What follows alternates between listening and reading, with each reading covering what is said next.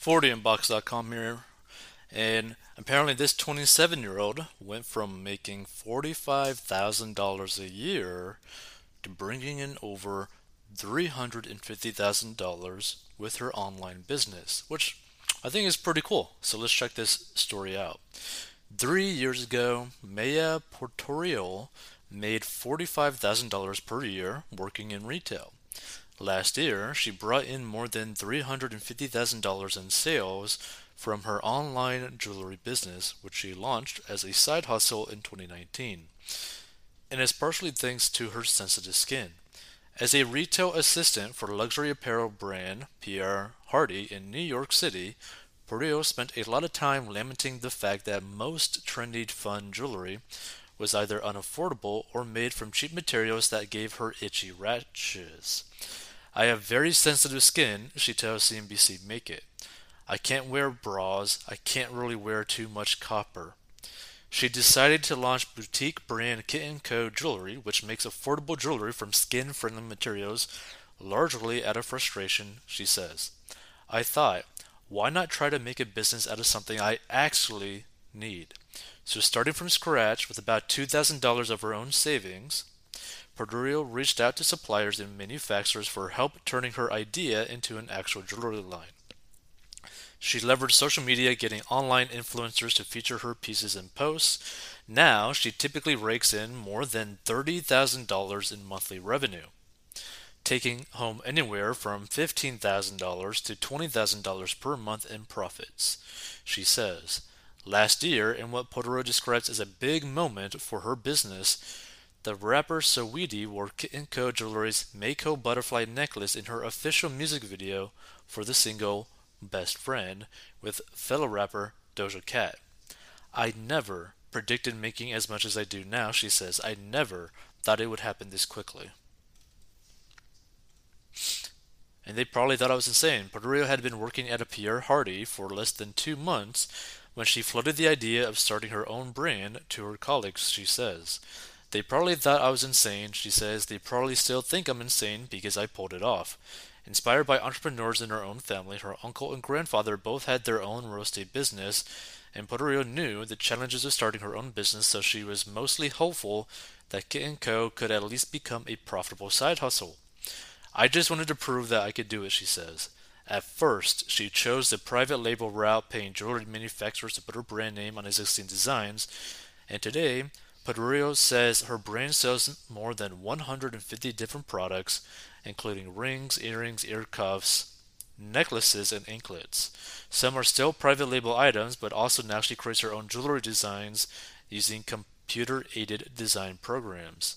So, to solve the problem of her sensitive skin, Padurio says she landed on using 925 sterling silver, meaning at least 92.5% pure silver plated with rhodium, a hypoallergenic metal that coats the silver for extra protection and shine. So for the few, first few months, Portillo says her sales were basically non-existent.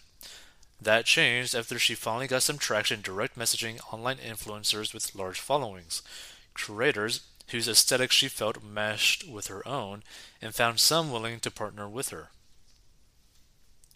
As orders rolled in, she quickly learned that she was underpricing like crazy, charging $18.99 for rings that cost $7 to make. Today, her prices range from 30 rings to $250 tennis necklaces.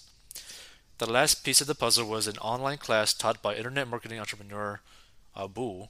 Porter says that she learned about creating Facebook ad campaigns, writing captions, and retargeting potential customers to build brand awareness. That class alone scaled my company to a point that's unimaginable. Basically, a $3,000 class made her 700000 So Facebook ads has become an extensive part of my business and it can't run without it. By her fourth month in business, Purdue says her sales had gone from zero to $500 and then $500 quickly became $1,000.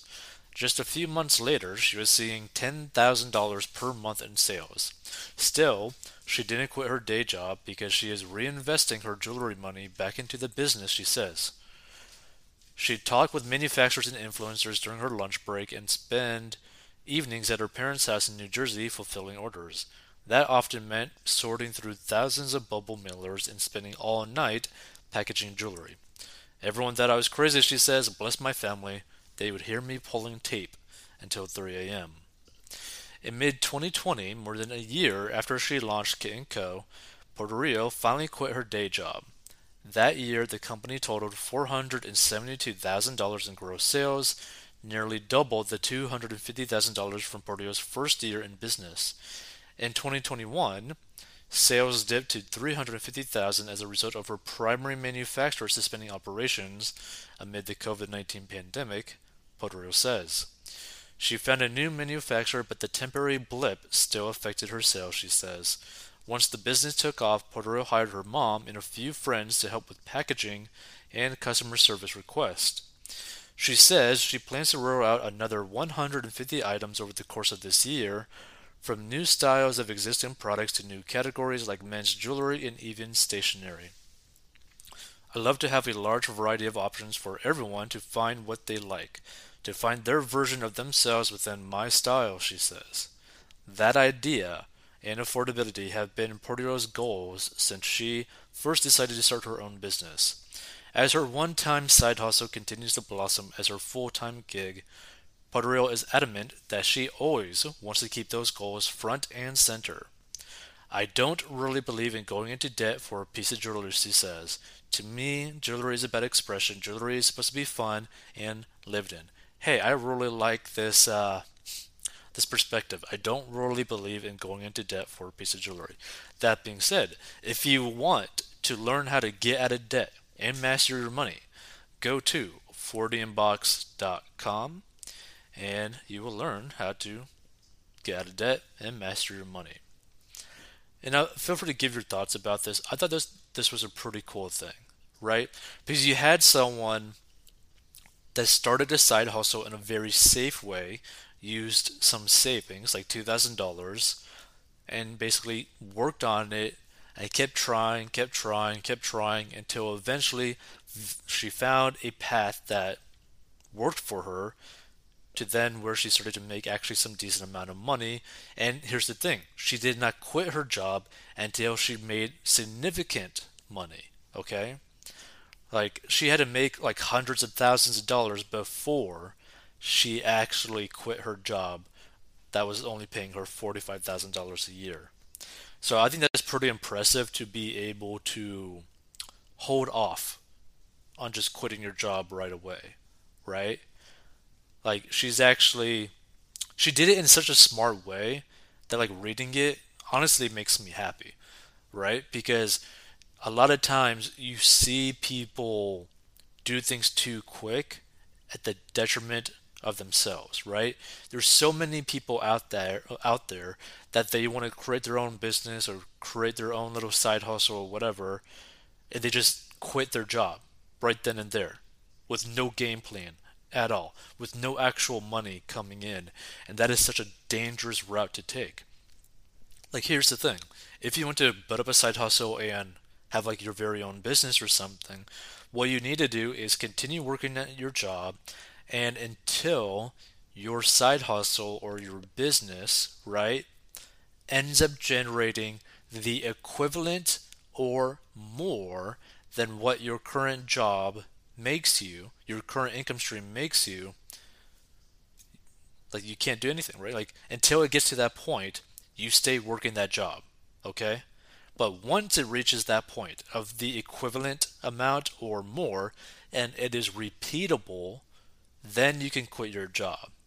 But even then, you may not even necessarily want to quit your job because, technically speaking, if you got some goals that you have, like financial goals, it might actually be better to keep working on both of them until you reach your goal, whatever it is it might be. Like if you want to save up and buy a house, if you want to go and invest in something that costs like a lot of money, it might be better to work your side hustle business and also your daytime job at the very same time until something ends up coming from it.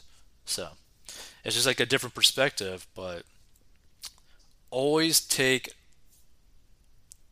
the route that makes the most sense for you, right? You'd never just want to just quit your job without like really any savings or without any game plan. Like it's just a very bad route to go. We'll see you in future episodes. Stay tuned for more.